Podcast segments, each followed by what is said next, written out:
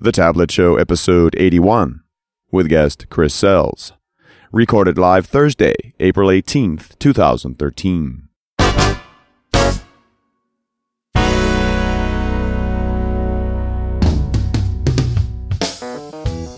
From thetabletshow.com.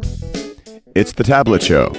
Conversations about developing software for tablets and other mobile devices with your hosts, Carl Franklin and Richard Campbell. In this episode, Carl and Richard talk to Chris Sells about developing in WinJS. This episode of The Tablet Show is sponsored by Telerik, offering the best in developer tools and support. Online at E T-E-L-E-R-I-K.com. And now, here are Carl and Richard. Thank you very much, and welcome back to the Tablet Show. It's Carl and Richard, and we're talking tablets this hour. Chris Sells is coming up. Hey, Richard, what's up? I'm uh, happy and content. You know, I'm at home for just about the end of my stretch at home here. We're going to go on the crazy traveling binge again, aren't we? Oh, and what a traveling binge we're going on. And binge is the right word, Richard. and although it's technically a bourbon tasting, we do have a designated driver. It is in Louisville, Kentucky, and it is Yes. two days long. Yeah, we're going to go to uh, Code Palooza, where we're. I'm keynoting the one day, you're keynoting the other day, and I think we're going to do a panel discussion while we're there. Yeah. And then, but we also have a couple of days to check out a few bourbon distilleries, Yeah. and uh, we have a driver. And, you know, lest everybody think that we're just going on a two day bender, we're not. Uh, this is truly a tasting. okay. It is not going to be uh, Carl and Richard get plowed in two days and then show up at Codapalooza and go, oh, my head hurts. Yeah. I would never admit that our head hurt. Yeah. uh, and the moth is going to happen to be in Louisville talking about distilleries on the Wednesday. I love the moth. That's amazing. I grabbed some tickets, so we're going to go to that. The moth is a uh, um, uh, storytelling podcast. And essentially, it started as the Moth Radio Hour on NPR. And then uh, people just get up and they tell stories from real life. And they're not professional storytellers, they're just people. So it's a it's a great thing. So they're going to be there doing it. Doing It happens show. to be they're going to be on stage at the Brown Theater in Louisville while we're there Yeah. doing stories about bourbon distilleries. Yeah. Which I think is really cool. It's crazy. Well, anyway, let's get started with Better Know a Framework. Awesome.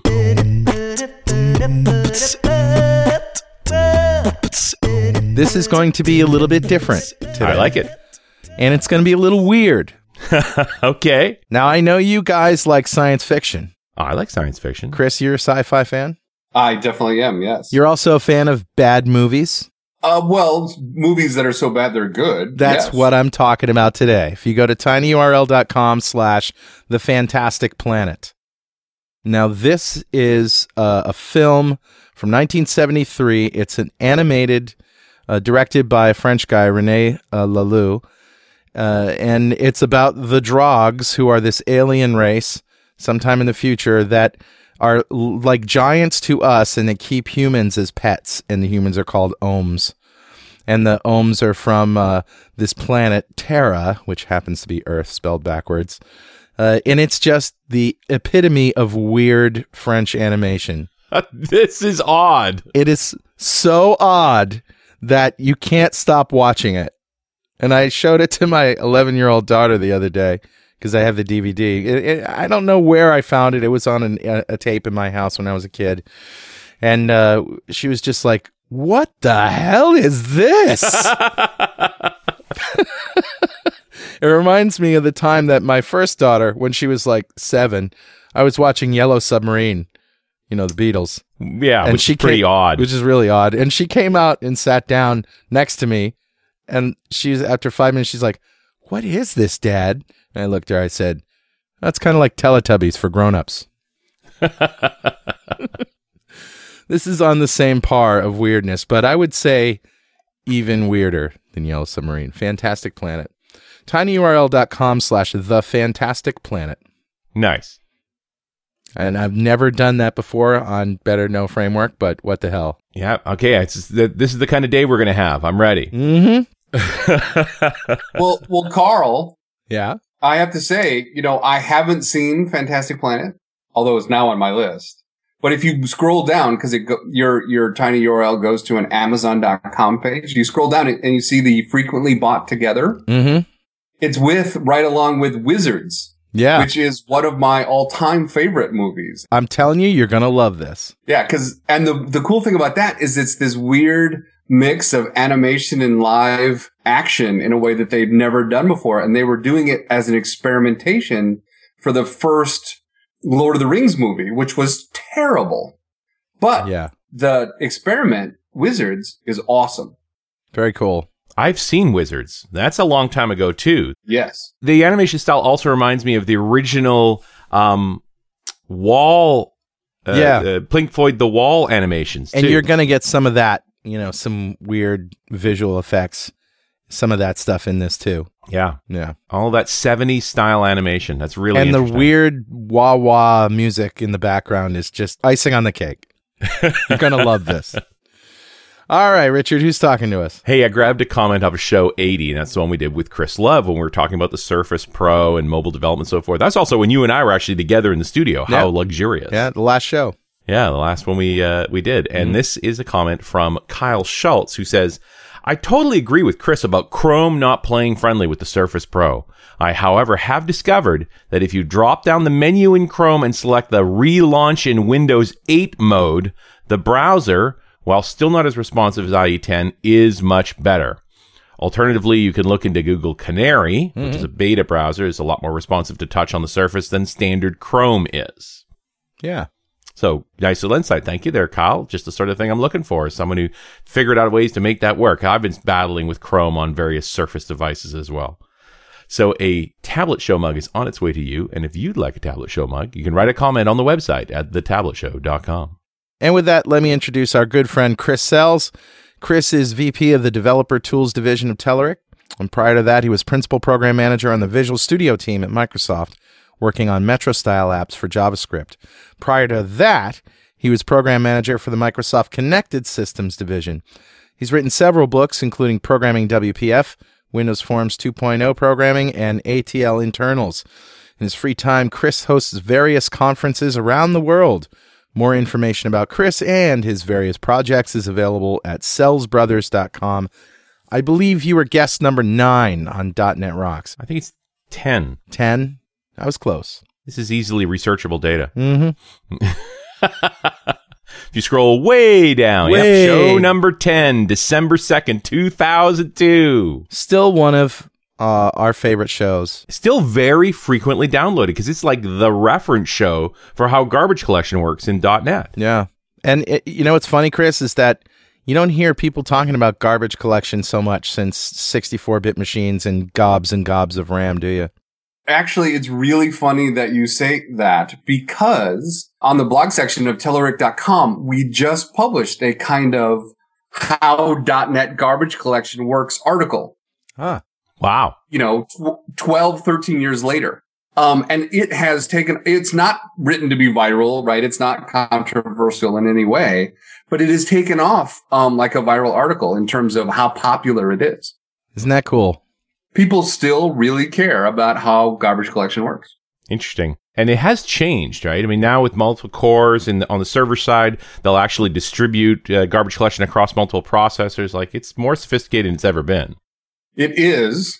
Um, and the interesting thing about it is, uh, if you look at what Microsoft is pushing you towards, right? Definitely ASP.NET, Azure, right? All of the server side stuff and .NET is alive and well.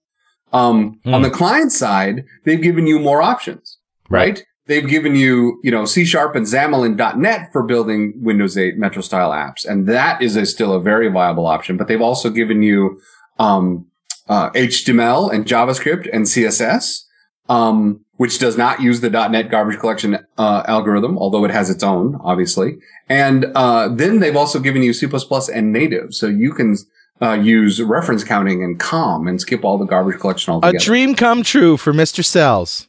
it was interesting um, at uh, DevelopMentor's one and only conference, conference.net, which was an was epic, by the way. Don got up and gave the keynote and said that uh, Chris Sells will um, uh, be the last C++ programmer on Earth. Right. and as it turns out, that's so far from true. I can't even tell you. Um, Right. uh, soon after that, I gave up C++ for C sharp. Um, when I built a useful program in an afternoon from scratch, um, using networking and, uh, and it just worked. And I was amazed and Yeah. never went back to C++. Um, and then since then, I've gone through, you know, CSS and JavaScript and HTML, um, in a kind of pretty deep way. And then, uh, on the weekends, I've been, um, experimenting, um, with languages like Mathematica and R and Python. Very cool. So you're Mr. Language these days. I uh, I've always liked languages, and Yeah. and what happens is I will do research on a certain topic, um, something that catches my eye, and spend some time with it. And almost always, whatever the topic is, if you're a programmer for that um, topic, there's a language and a set of libraries that most of the people do. Not everyone, right? But most. And so it's just easiest to immerse yourself in whatever language and in programming environment and set of programming tools that they use as a way to understand what they're doing quickly. Do you think JavaScript is great as it is, as a sort of a dynamic language, you know, without without types and stuff, or do you do you like the way TypeScript is uh, in the direction that's going? Do you do you see JavaScript becoming more like C sharp every day, and do you think that's a good idea? Wow, you've just asked like 12 questions in that sentence. Mm. Um, Pick one. Uh, so do I, do I think that JavaScript is great as it is? Um, Mhm. there are several ways to measure that particular, uh, question, uh, that metric, right? Is, is JavaScript great? In terms of ubiquity, hands down, it is great. Um, the web platform is more places than any platform has ever been. And if you want to follow the dream of write once, run anywhere, there is no better language than JavaScript along with, you know, the, the U- UI package provided by HTML and CSS. So, Right. so from that metric, JavaScript is clearly the best. Uh, from a software engineering point of view, um, it's got to be close to the worst. Uh, and so for, ex- I don't know if you heard, if you guys heard this little story, I'd love to tell about, Please do. um, uh, Brian Harry. Brian Harry, as you know, um, in charge of the TFS project at Microsoft. And as part of what they, and you can read all of this in a blog post in his blog, but as part of what, um, they do, they have a web front end, Mhm. um, for TFS. And as part of that, um, the whole thing was built using, you know, uh, the best software engineering techniques they could use to build kind of client front end JavaScript with unit testing and, you know, all of the checking that they, they could possibly do with JavaScript. Um, and they were, they're very confident that it was a very solid implementation. Mhm. And it took advantage of HTML5 techniques and, and ECMAScript 5 techniques and CSS3 techniques, and they were very proud of it. Now, one of the things that's, that's interesting about TypeScript, um, which is, you know, uh, Anders Hejlsberg's, uh, the inventor of C sharp, his take on JavaScript, right? It's a bunch of additional things built on top of JavaScript.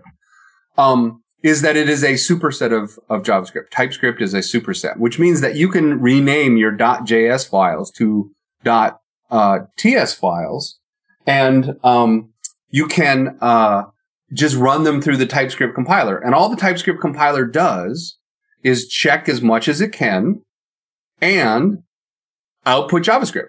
So the TypeScript compiler was essentially outputting the exact same JavaScript you give it, but it checks as much as it can. Right. And just the act of running that same JavaScript, rename the file extensions through the TypeScript compiler, um, found like five or six major bugs that they had completely overlooked. You wouldn't have found them until somebody hit them on a website, uh, basically. Yeah, I mean, they didn't, they had done their best to do unit tests, but you can't do 100%. Mhm. And they had done their best to do end to end testing and you can't do 100%. Whereas a compiler, of course, by definition runs through 100% of the code and checks everything, um, along the way. And they had, it found real major bugs they just had not uncovered. And they were just, there was, they could have over time found them and they probably would have. But the beauty of a, of a compiler of some kind, it's really just a certain class of, of checking, right? And people Sure. often say, Hey, in a d- dynamic environment, I only really, I can write my unit tests and that's the same as a compiler. And in this particular case, it wasn't true.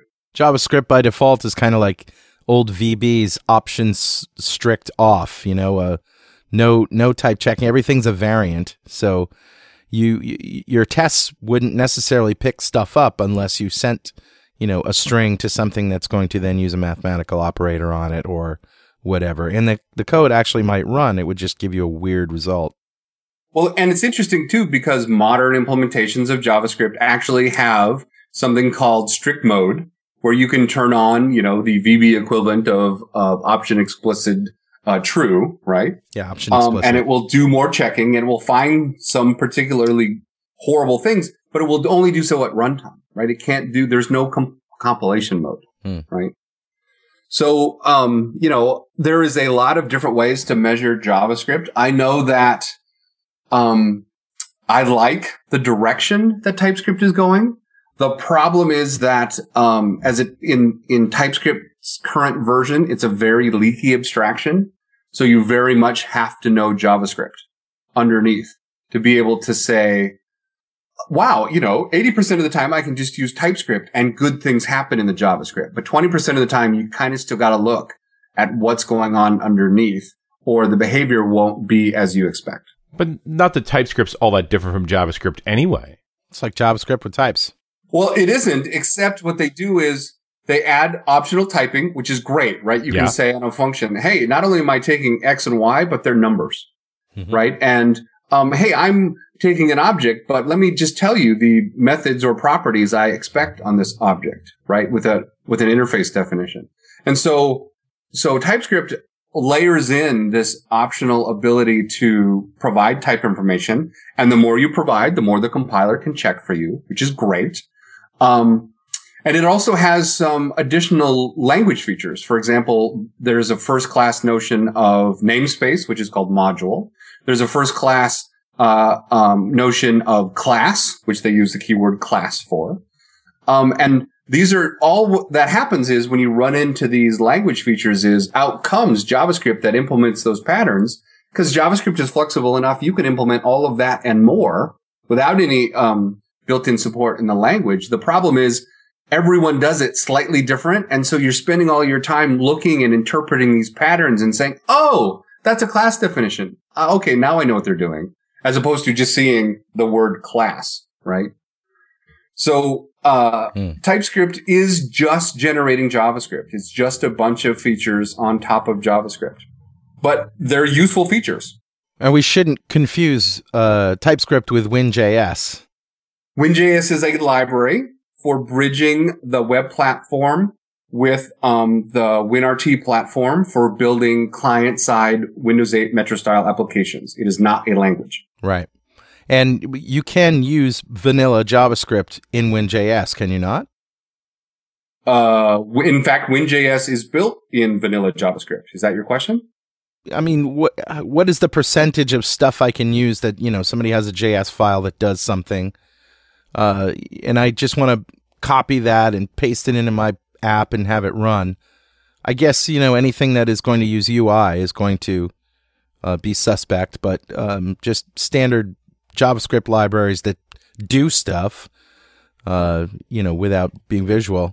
Actually, all the UI stuff will work too. And in fact, I will go so far as to say 99% of the code and libraries um, for JavaScript or HTML or CSS that you find on the web that you drop into a Windows 8 um, application will run as you expect. That's the number I'm looking for, my friend. 99%. The 1% are things where the security model is different, right? For example, a standalone apps um, in Windows 8 have this uh, idea of a manifest, and you can say, "I have this app requires certain capabilities p- provided for mm. me by the platform." Um, for example, I need internet access, I need intranet access, um, I need, you know, access to the file system. I have files of a certain type. I need to be able to read them and write them, things like that, right? Uh, which is not at all how websites work. Um, and so thing, things like, um, you know, cross site scripting, which is, which is verboten when you're building, um, web pages is um, allowed if you ch- set the right capability on a standalone Windows 8 app. Um, and in fact, it's checked by default in all the templates because it's such a common thing to want to do. And you're already in a sandbox. You don't have to worry about. Uh, Yeah, it's just there. It, it just works. And then when the user installs the app, they see, oh, this app needs internet access. And the user can say, yes, no, right, I'll install it. I won't install it based on that information. Whereas, for example, the way to work around, you know, the lack of cross-site scripting on a web page is to actually generate a dynamic script tag, right. right? And to essentially have the generated JSON on the server side call you back. Yeah. Um, and that's somehow more, uh, um, secure, which I don't understand, but there you go. Mhm. Um, but that is explicitly disallowed by default in standalone, um, uh, HTML applications. In fact, gener- um, parsing dynamic HTML from the internet at all, um, JavaScript or HTML at all is, um, by default turned off. So the reason that's important is because, um, unless libraries, you know, are able to do both, um, styles, uh, you won't be able to use that particular part of it. For example, the, the jQuery, um, uh, implementation of Ajax had to be updated so that you could use it, um, with, you know, WinJS apps, right? But that's just downloading your library instead of the one that you're normally doing. All right. So, so just, I want to go back to this 99% thing. So if I've developed an app for our website, let's say, and it's all JavaScript, HTML5, CSS, and it runs perfectly fine in all the browsers, I can simply just sort of drop that into an, a Windows 8 project in Visual Studio 2012, wave my magic wand, and, and boom, it's a, a, a Windows 8 app. Yeah, ex- uh, you will pretty much be able to do that. Um, you just have to fix up the references, right? Because many references you find in HTML will pull in CSS files and they'll start HTTP colon whack whack, Yeah. right? And I'll pull in a CSS file from the web, or I'll Mhm. pull in a JavaScript file from the web. Um, and you don't want to do that, right? You want to put those JavaScript files and your CSS files in on the local machine as Sure. part of the package that you install. Sure. So once you fix up the references, you are going to be 99% there. It will just work. And there's no XAML, there's no nothing. You don't have to use the, the WinRT libraries if you don't want to. There are extensive WinJS libraries as well as WinRT libraries. And Yeah. the WinRT libraries are 99% non-UI, right? They're accessing the file system. They're accessing the functionality of the platform. Right. but not UI components. The, the UI model of Windows 8 Metro style apps are built on top of the uh, UI platform. So if you're using XAML uh, for building Windows 8, you've got a bunch of XAML controls. And if you're using JavaScript and HTML for build, building Windows 8, you've got a bunch of JavaScript and HTML controls. And for JavaScript and HTML, those are actually implemented in WinJS. That's Right. part, in fact, that's the largest part of WinJS. Yeah, very cool. But you don't have to do that, right? You could bring in jQuery and jQuery UI or Kendo UI or, you know, mustache or, or underscore or what, um, you know, Angular, whatever Right. of those things that you want, you can pull them in and build the app.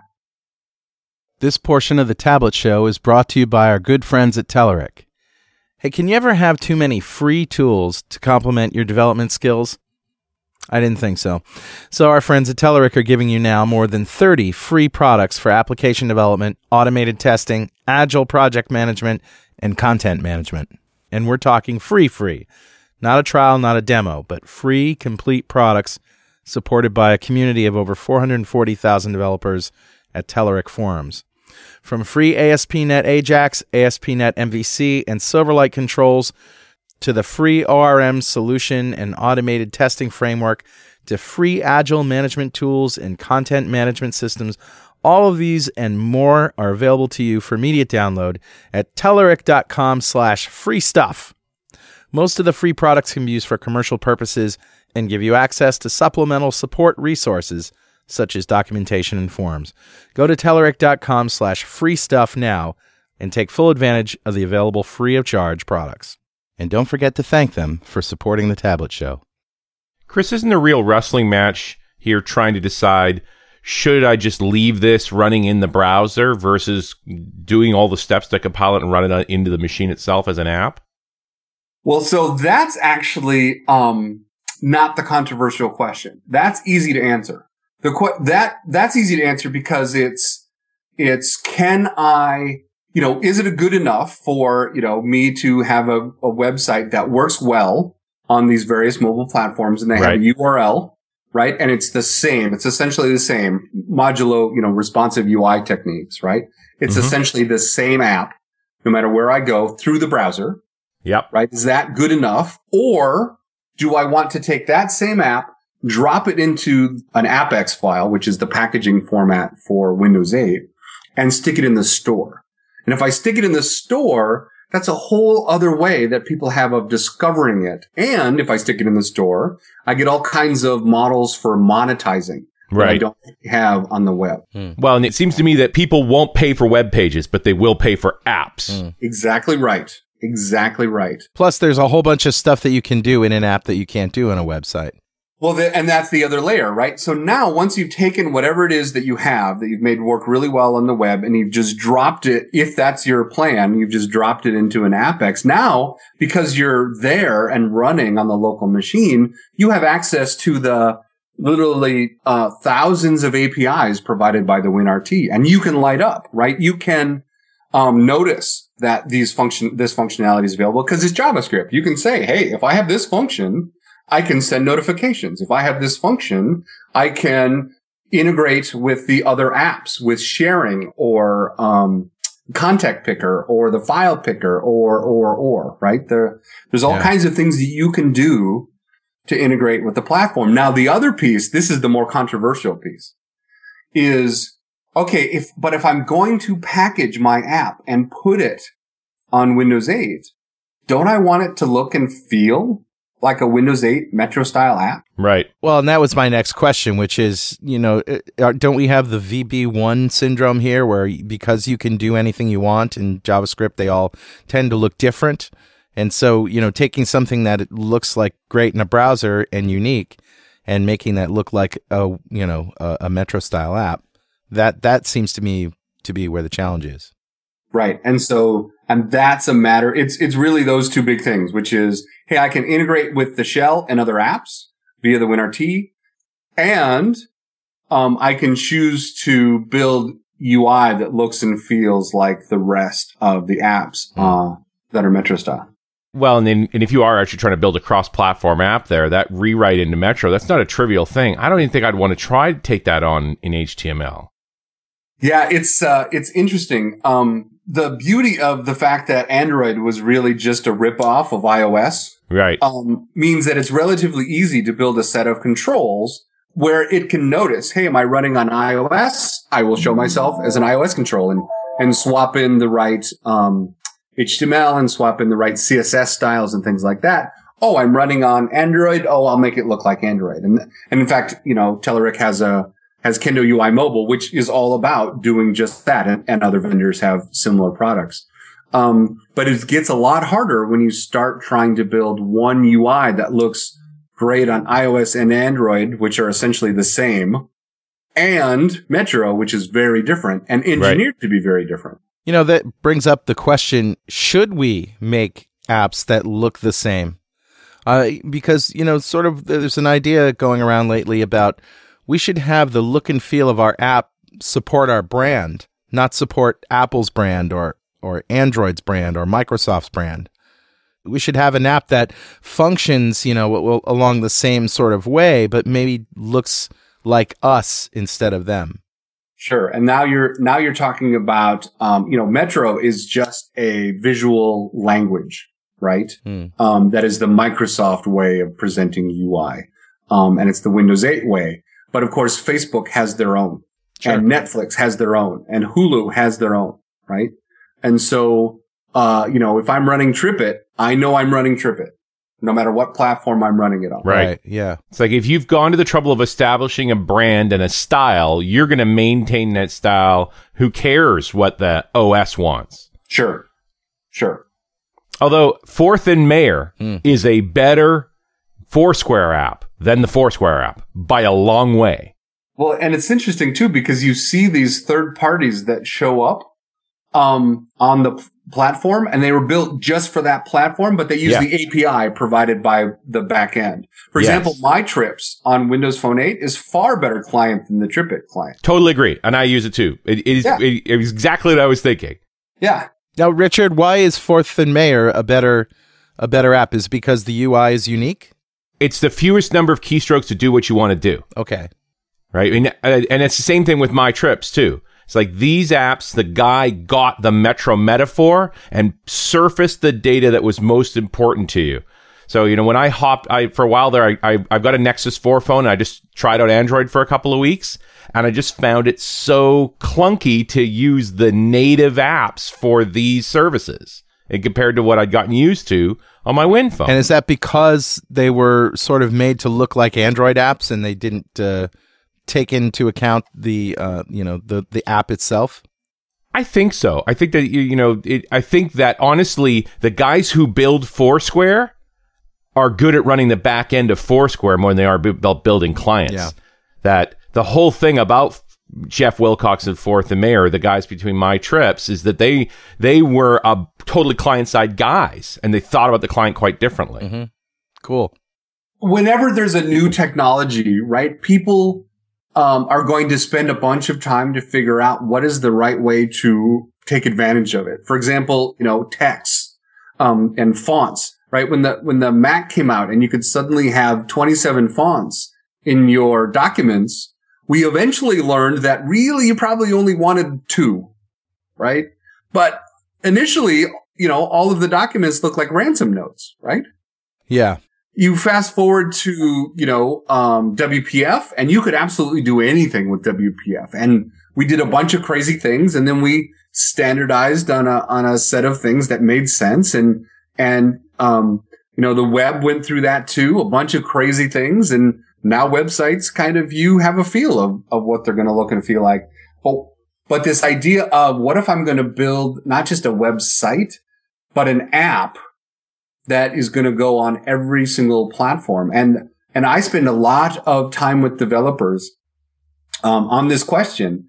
And most of them, you talk to them and they build the app three times. Yeah. They build it native and they have different teams that build the app three times. And what you get is an app that, um, uh, looks pretty good on all three of those platforms.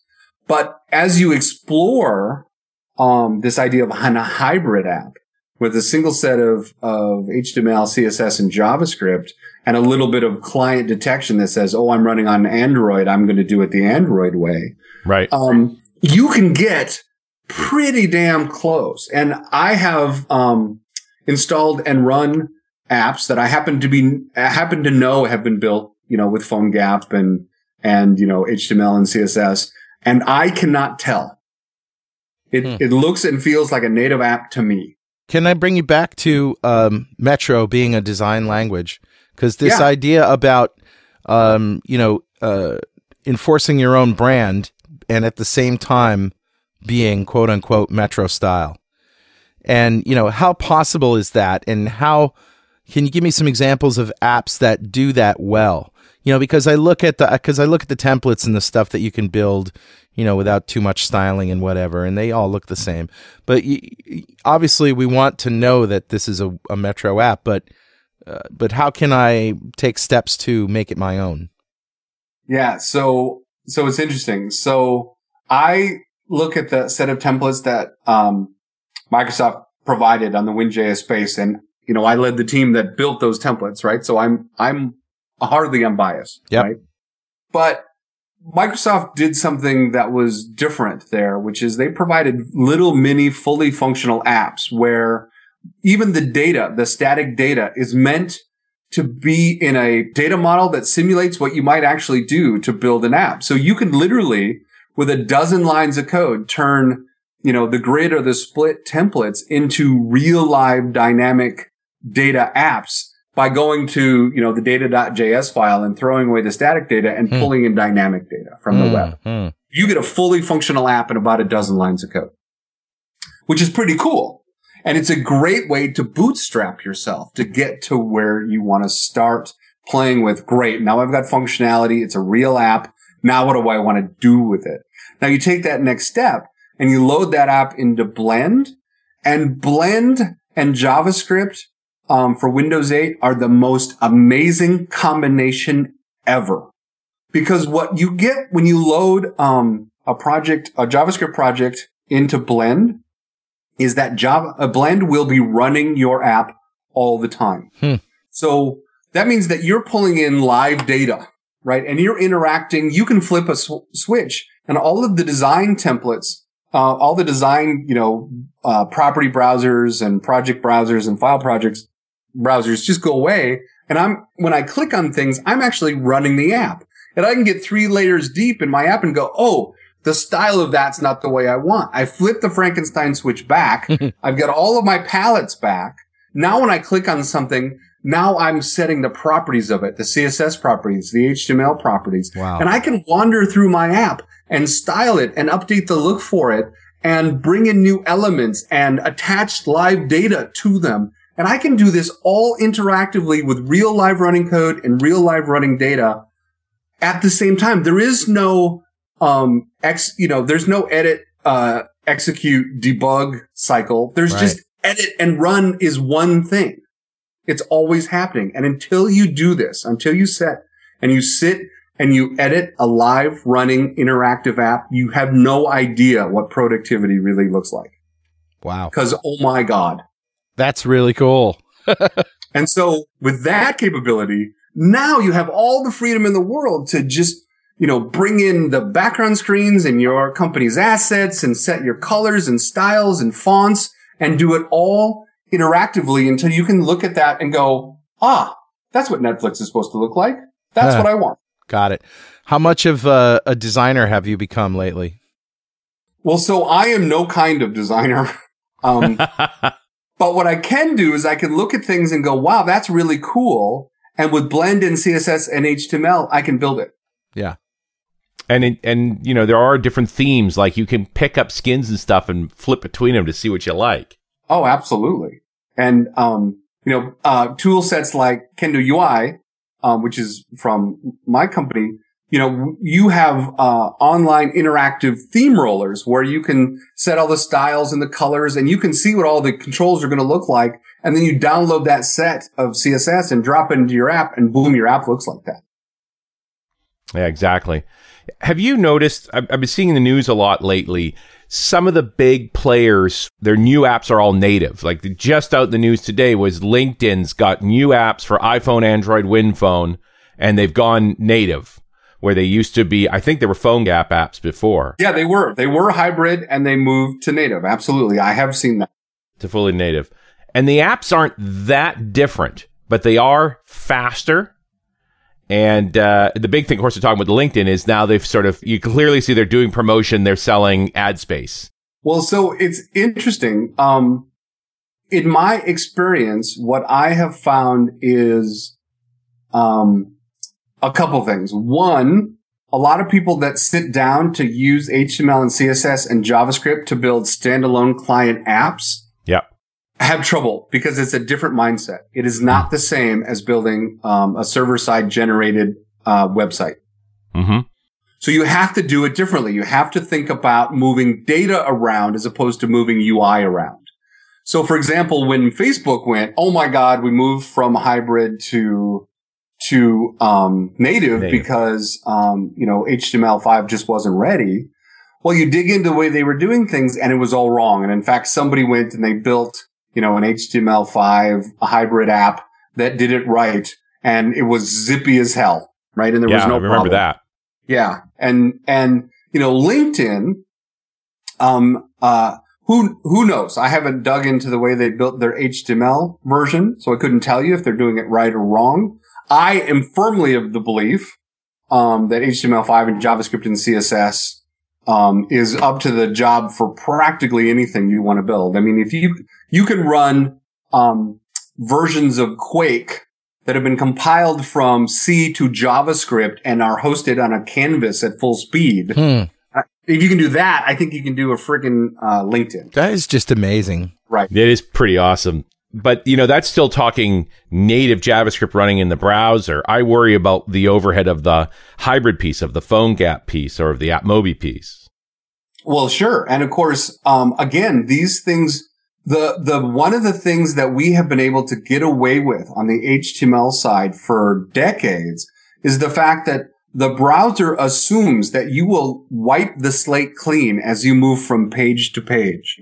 So the um, nobody has had to worry about the fact that you're just going to stay on the same page for the same time. And now who's going to clear out the memory? Right. right. We're just not aggressive enough in terms of tearing out resources that we're no longer using. And so that's where th- libraries like WinJS are really helpful, right? Because WinJS knows that it's going to be used on the client side. It knows that it's going to have dynamic data and UI and it knows about reclaiming those resources aggressively mm. because that app could be running for minutes or hours or days. And it's really only one instance of one page as far as the browser is concerned. So it has to do the right thing with the resourcing as opposed to you know, oh, the user's going to click on a link in a second anyway. We're going to throw away all that memory and reclaim all those resources and we'll start over again on page two. Speaking of that, what is the story for, uh, for garbage collection in JavaScript? Because I never even thought garbage collection JavaScript in the same sentence. Sure, sure. So uh, a, um, you hit the back button and that's a gc.collect well, it's it's funny, of course, but um, uh, you know the the Java VMs have been very public about how they do um, garbage collection because it was a big deal, and the um, you know .NET has you know talked a lot over the years about how they do garbage collection because you have to tune it because it's mm-hmm. a big deal. Yep. But it hasn't been a topic of conversation on the browser side until very recently. Right. So I couldn't even tell you. I I think they do a combination of of um, uh, reference counting and uh, generational mark and sweep. But I honestly don't know what the current rage in in garbage collection algorithms for the browser is. I'm shocked. I'm shocked. Indeed. I know. I shocked. Know. I know. Well, you know, I, I, it's just because that people are loading stuff in with JavaScript now. I mean, the the kinds of things that we're doing are so sophisticated. You know, especially you were just talking about a crazy game that you would think about playing off a CD-ROM. You know? Yeah. Yeah. Did you just say CD-ROM? I really? said CD-ROM. you mean that thirty-year-old technology CD-ROM? That, that one? That yeah? one. DVD, yes. CD, disc. It's all the same to me. but I got to say, I mean, as we as you see folks move, because I read that article about LinkedIn, and yeah. and a, a lot of what they said, by the way, boils down to understanding and managing memory um, in an HTML hybrid app. What they said was, um, you know what, HTML and CSS and JavaScript is there. We can build kick-ass apps with that technology. What's not there is the tooling infrastructure that is, that builds up around it hmm. that allows us to track things like where the hell's the memory going and how do I get it back? Yeah. Right. And that's the issue they're running into. Whereas, of course, from a, um, a native point of view, of course, that's a, that's not even a consideration because of apps are known to run for, you know, minutes and hours and days at a time. And so, you know, there are profilers and, and tools that can help you with that. Whereas, you know, this idea of, of app, standalone client app, you know, as single page web application, right? This is new and we just yeah. don't have the infrastructure yet. Well, and just trying to run a profiler on a phone. Right. Right. Yikes. Because I, I just don't, wouldn't buy that you could run it in an emulator because you're not going to use it right. Right. Right. Huh. And of course, um, Telerik has some tools in this area, but it's still, it's still growing. It's still expanding to take, um, you know, all of these considerations. And as I say, right, as we evolve this technology, more and more people are going to want to, it, there'll be a, a, a, a better balance, I think, between people that want to say, you know what, we're going to build this app and we're going to get it out to as many platforms as we possibly can.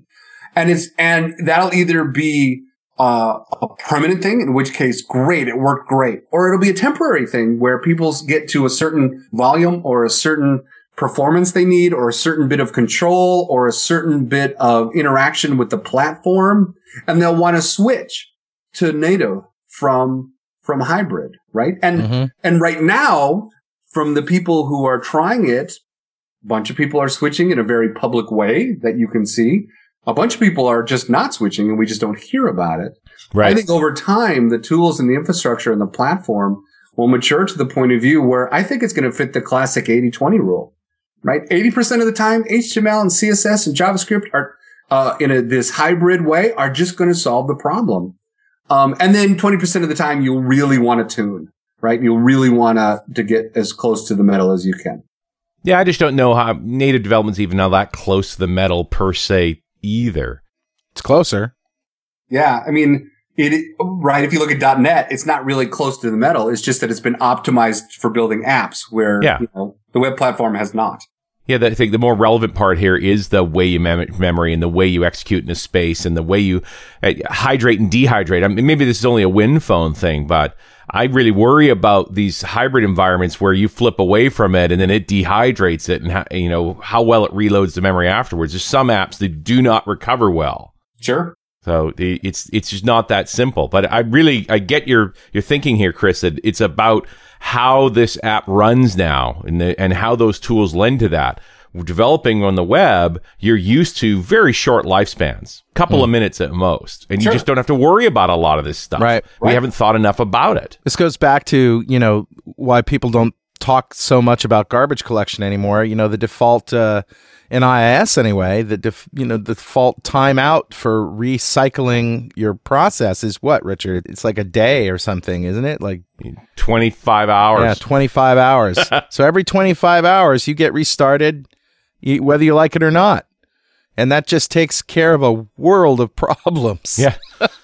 if we just reboot routinely, you know, well, you know, the phone's no better. Right, it's true. How many days do you go without your phone restarting on you? I tell you, I have to restart my phone just to get certain apps out of memory because the standard ways to remove them, hitting the back button on a Windows phone, doesn't work. Yeah.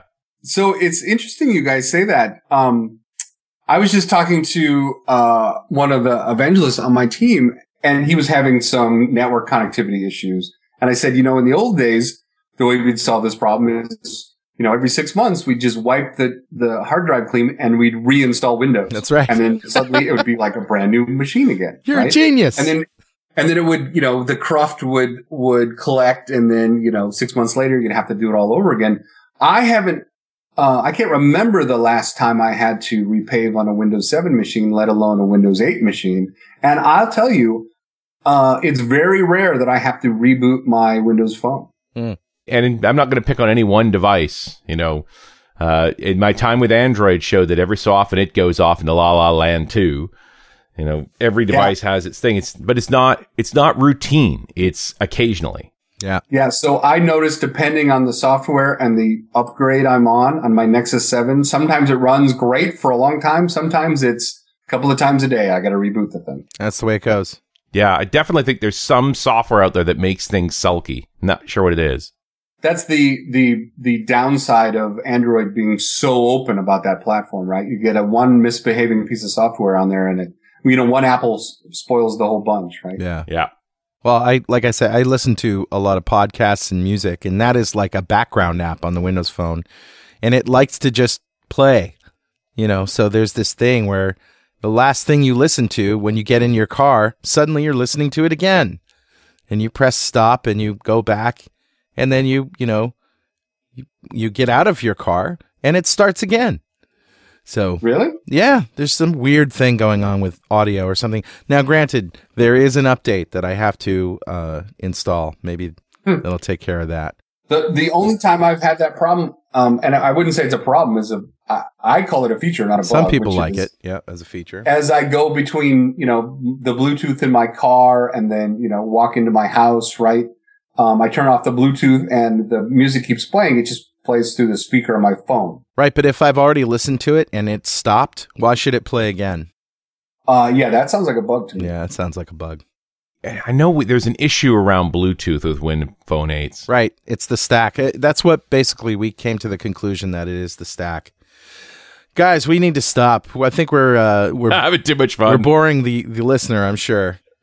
well, so I was I was just about to give you a startling admission that I have, but if you don't want to hear it, then that's totally fine. Well, of course, you have to give it to us now.